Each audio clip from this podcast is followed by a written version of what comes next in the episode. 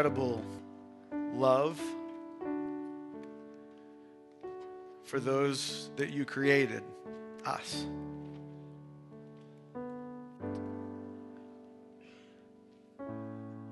Thank you for the desire that you have to restore our relationship with you. You desired it so much that you were willing to send your son Jesus to make it so that I could be right with you, so I could have fellowship with you, so that I could be forgiven. Thank you for the ministry of your Spirit and the way that you guide and you direct and you lead us, the way that you draw us to yourself by your Spirit. Thank you that in this moment, your Spirit is at work in our hearts, reaching out to us in our need. Thank you that you understand every need that is represented in this room this morning. There's no one that is missed by you. Now, Father, in the next few moments, as we open your word, we pray that we would hear from you, that your spirit would teach us truth. And because of what we learn, we would be better servants of Jesus Christ we'd be better children of God. That we would make a difference for your kingdom in this place, in the Oxford Hills where we live. In your name we pray. Amen. Thanks. You could have a seat. We're so glad that you're here with us this morning. We've been studying together, or started studying together, the book of First Timothy. And First Timothy has a lot of very interesting things in it in terms of the church and how the church should function. And we're going to continue that study this morning. And uh, as we get ready to look at this passage that's before us this morning, how many of you think that our world is a bit crazy? Okay. As you look around, it's, it's strange. And I, I, I'm not going to get into all the strangeness of our world, but you don't have to look very far to see things that are really out of whack. really out of kilter, just, just very strange. And often the honest truth is, is that the strangeness isn't just found out there, it's found in the church. And to make it a little more personal than just generically saying that the strangeness is found in the church, if we were to take a really close look at our own lives, often we would find that the strangeness has affected even us. Say, great. I came to church and Tim tells me I'm strange. It's okay, I am too. Okay? We're all struggling in our strangeness. And often our strangeness is in direct proportion to our understanding of truth or our unwillingness to understand and apply truth. And often for us, there are things that we read, things that we study in the Word of God that we think, hey, that's kind of cool, or wow, that would be really neat. But taking the step of taking the truth and then applying it to life is often fairly difficult. And sometimes it is because of our culture. Sometimes it is because of where we find ourselves. Sometimes it is because of where our hearts are. Sometimes it is simply because we don't understand. The passage of scripture that we're going to look at today is one of those passages that can be seen as fairly controversial.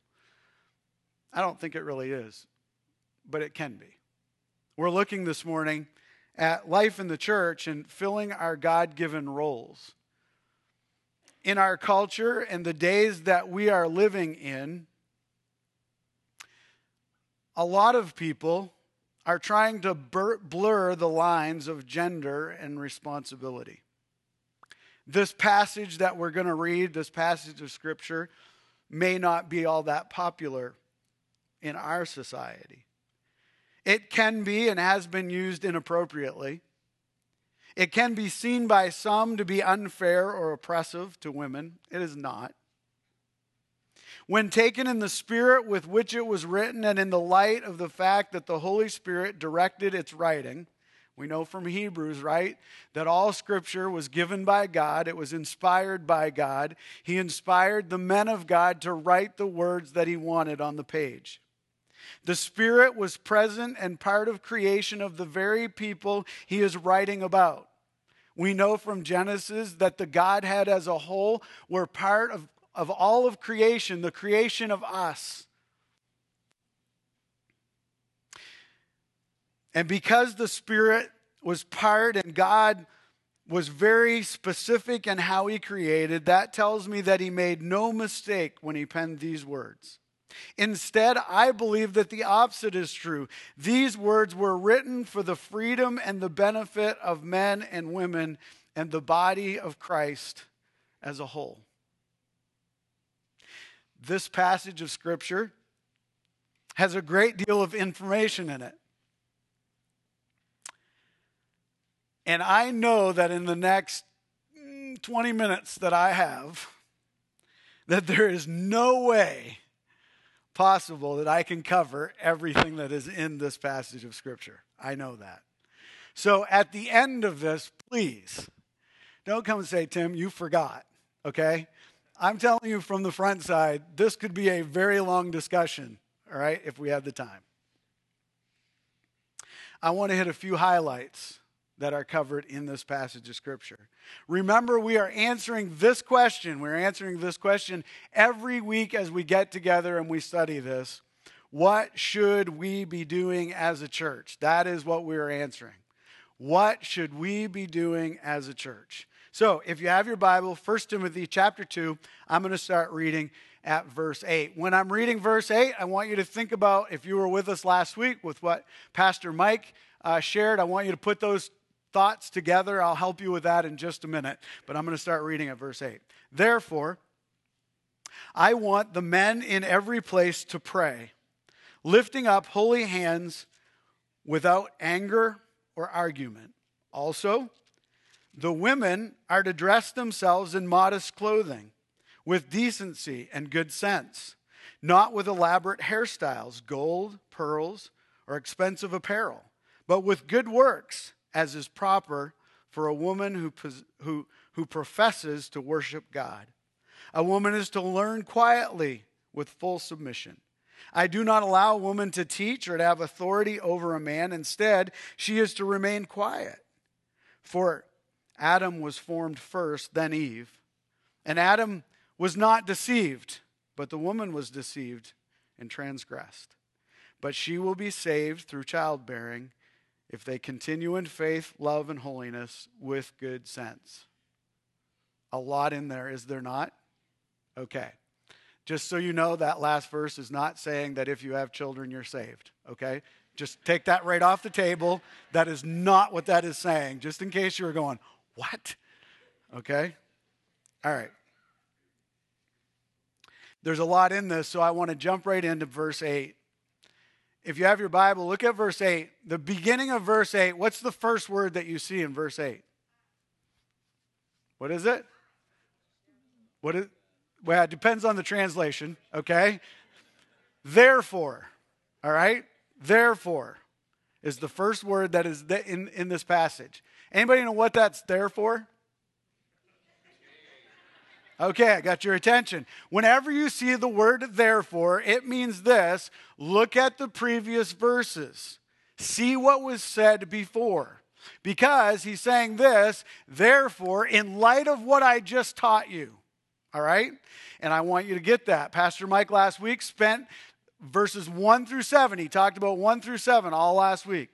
And in 1 through 7, he talked about this that our prayer as Christ followers is for folks who don't know Christ yet to be able to come to know Christ, to have a personal relationship with Jesus Christ. That is the prayer. That is the desire of God for us is to pray for folks who are a long way from God that don't know God And he says this in those passages, as, we, as Mike was reading those last week. It's this that we're to pray, and it doesn't matter people's station in life. In other words, it doesn't matter where they fit on an, on an economic continuum or, or a social continuum. It doesn't matter who they are. We're to pray for all people everywhere. All right?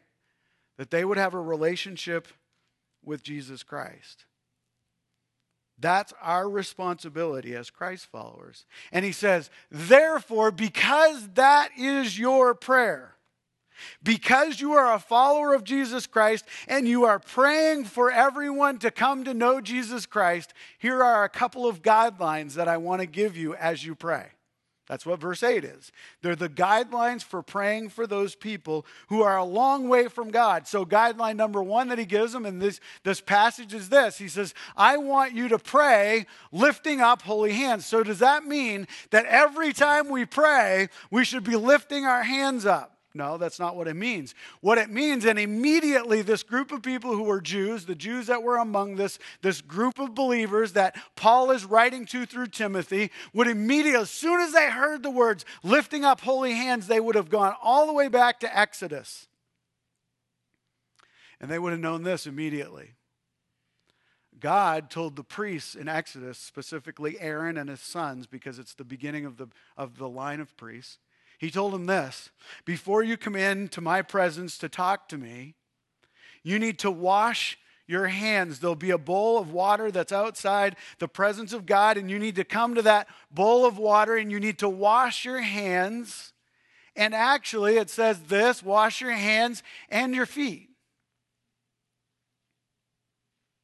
And the idea was the symbolism of being clean as you come before God. And actually, he went this far when he told him this in Exodus. He said, I want you to wash your hands and your feet. And if you don't and you step into my presence, I will kill you. Wow. Kind of important, isn't it? And so we jump all the way up here now to this book of First Timothy. And Paul says to these believers, he says, I want you to pray for folks who are a long way from God so that they would understand what a relationship with God is like. And I want you to pray lifting up clean hands, holy hands to God. In other words, I want you to check your heart. I want to make sure that you understand what's going on inside of you and that your life is clean before God. And he goes on there and he says this that there's no anger or argument inside of you. James said it this way in James chapter 4, verse 8. He said this Draw near to God, and he will draw near to you. Cleanse your hands, sinners, and purify your hearts, you double minded. How often are you double minded? I think it happens to us more than we think. Where out of one side of our mouth we're saying, "Oh, I want to honor God. I want to I want to praise God. I want God to be pleased with how I'm living and what I'm doing." But out of the other side of my mouth, I'm criticizing and cursing and and and putting people down and picking people apart. And so Paul looks at Timothy. He says, "Look, I want you to pray for those who are far from God, but I want you to do it with a clean heart." Because if my heart is not clean, Scripture tells me that God doesn't hear. He hears, but he chooses not to listen. I, don't know how that all works. He's God. And so Paul looks at this group of people and says, Look, if you're going to pray for folks who are a long way from God, check your heart. Do a heart check. Holy hands. Hey, folks, how often when you come before God are your hands holy? When you pray, have you taken a little bit of time to make sure that your heart's right? That's why Jesus, when the disciples said, Hey, how should we pray? Jesus looked at the disciples and he said, Hey, forgive those, right?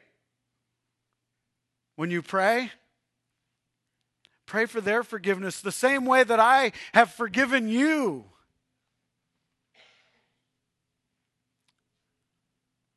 So, verse 8 Therefore, if you're praying, if you're doing what I asked you, because I asked you to do that, because it's your responsibility as a Christ follower to pray for those who are a long way for God, from God, therefore, make sure your heart's clean, guys. This is for the men, men, men. Make sure your heart's clean. Do a heart check. Forgive us our sins as we forgive others without anger or argument. David said it this way in the Psalm Search me, O God, and know my heart. Try me and see if there's any wicked way in me. Test me. Check it out. Well, that jumps right into verse 9 if you're looking at that passage of Scripture. And he says the next word there is this also at the beginning of verse 9. Therefore, in light of the passage we just studied, men pray with clean hearts, also women. Now, he's putting these two thoughts together and he's saying this Women, I need you also to come with a pure heart.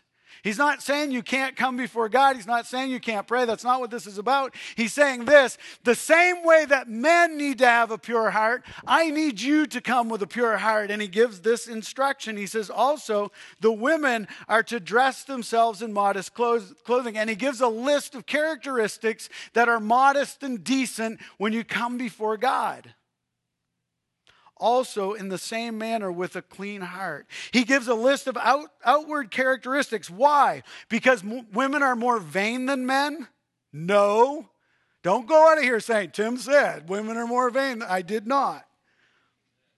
The outward appearance affects all of us, folks. There are men who are equally as worried about their outward appearance. But let's remember the context that this is written. Remember a couple things. First, in the context that this is written, remember that most of the folks here that are worshiping in this little church are saved out of idol worship. Remember that the city that they're living in, they worshiped the goddess of sex. It was a very immoral society. Women were seen as an object. False teachers were at this point mixing old beliefs with a small amount of truth and bringing them together and trying to get people to, to live under the bondage of a false truth. So Paul tells them look, gals, your value is not found in what you wear. Your value is not an external appearance. It's not how people see you. That is not where your value is found. He's not saying don't care for yourself, be a slob. He's not saying that either. He's, he's talking about not dressing to become the attraction. Don't do it. He's talking about coming before God with character. He's talking about developing the character of who you are so that when you worship God, once again, you're worshiping God out of a pure heart. That's why he ends this. But with good works, as is proper for a woman who, possess, who professes to worship God. Both male and female in verses 8 and 9 are asked to do a heart check. Pump the brakes a little on your life for a minute. Stop and see what's going on the inside.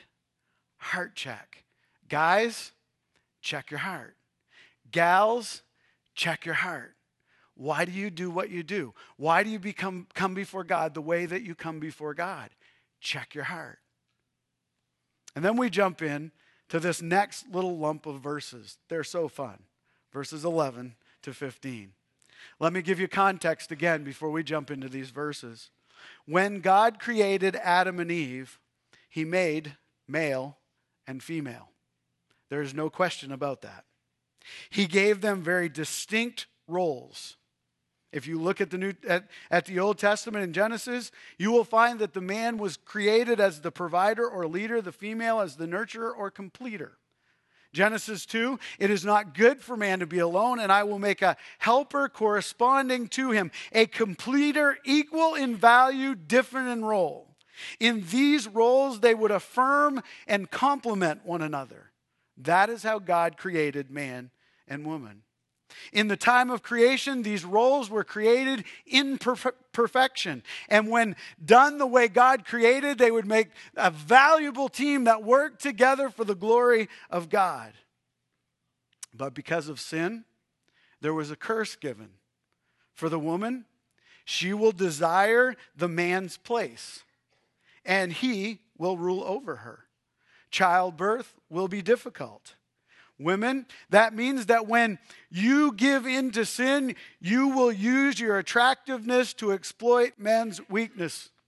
It's called lust for men.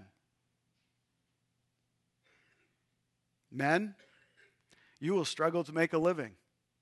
That's what chapter 3 of Genesis says. I believe that this is far reaching effects. I think that work will not only be hard, but it will, it will not always be fulfilling.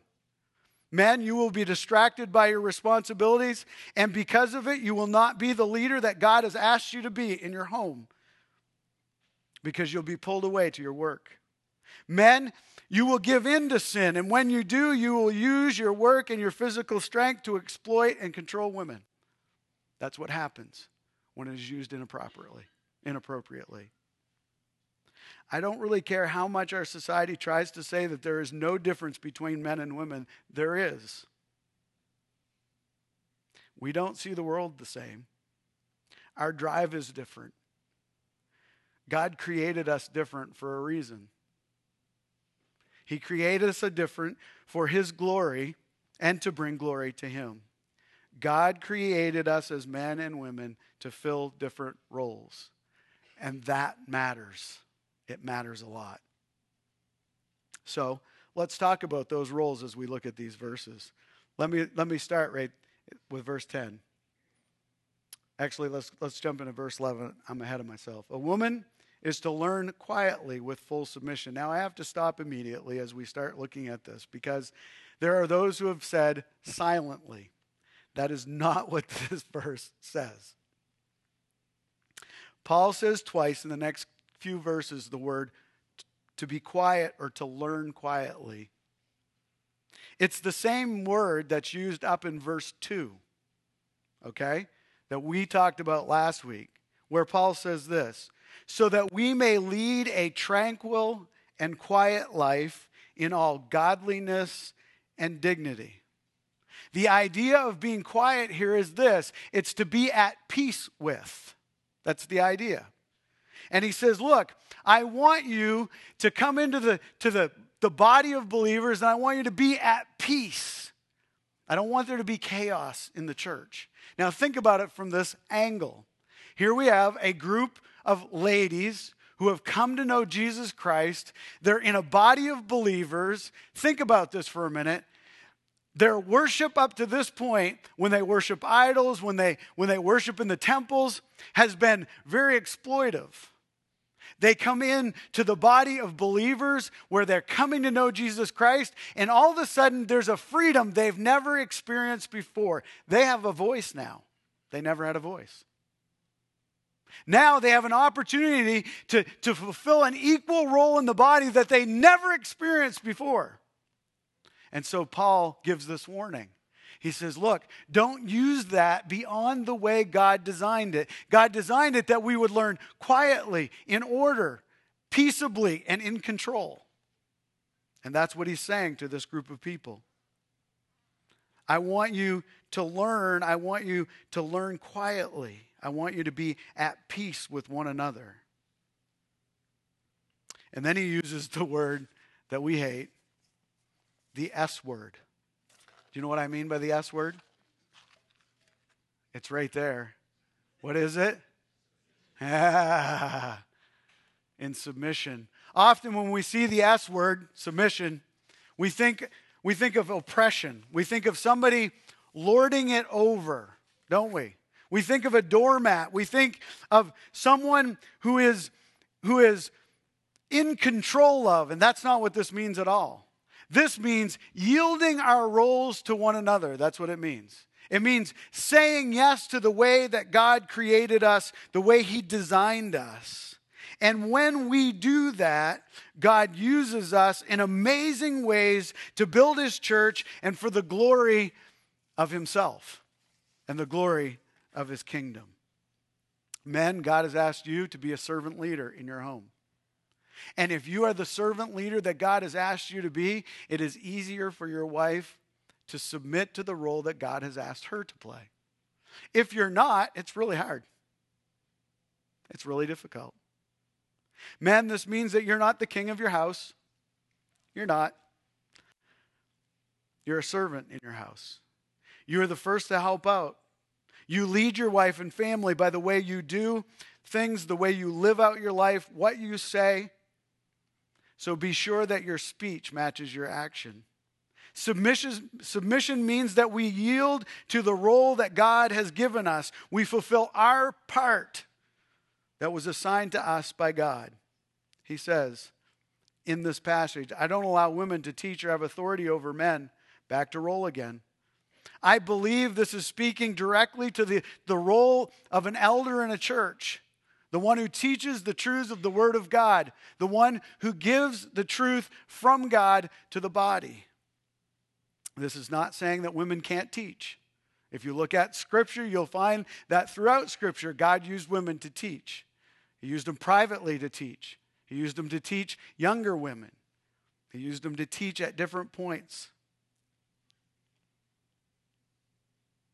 If you look at the whole of Scripture, God uses men and women to fulfill the roles that He asked them to fulfill for the glory of His body. So, what should we do as a church?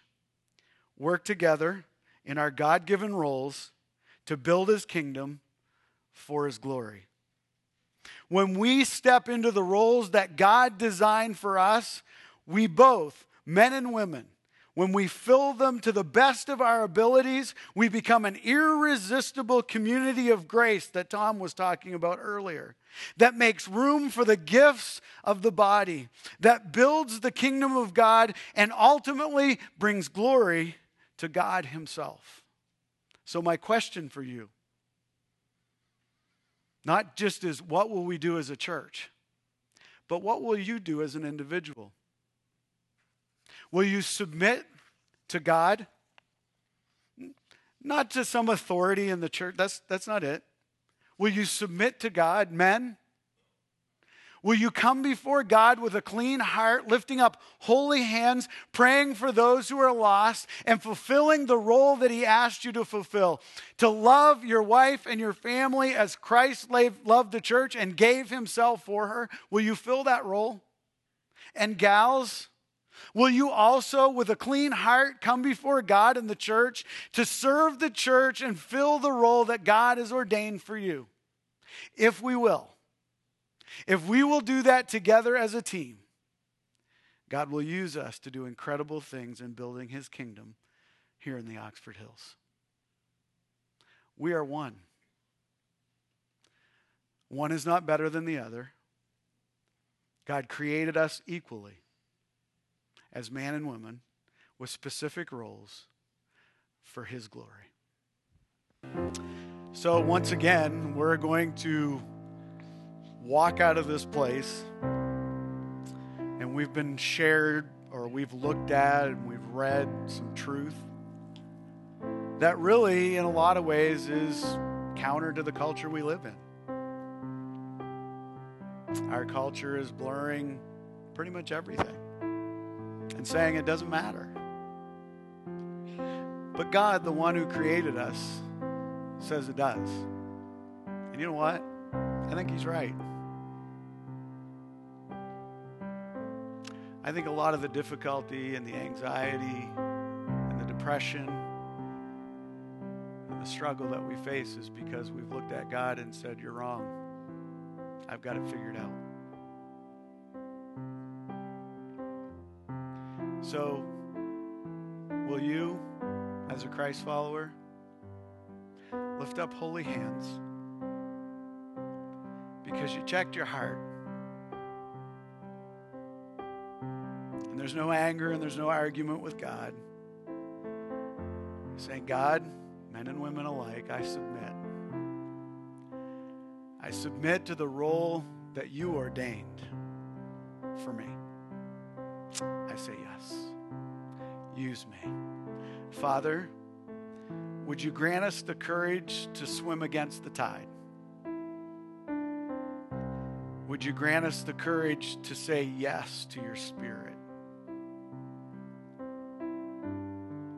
Would you help us to be an example of how incredible it can be when we live out the role that you designed for us. God, we know we're going to struggle. We're sinful by nature, by heart. But by your Spirit, you promise to change that. You promise to make us into the likeness of your Son, and we, we claim that. Help us as a church body to live out our roles to the glory of Jesus Christ, our head. We'll praise you for how you use us. We'll praise you for the difference that you make. We want you to get the glory. We want your church and your kingdom to be built. In your name we pray. Amen. God bless.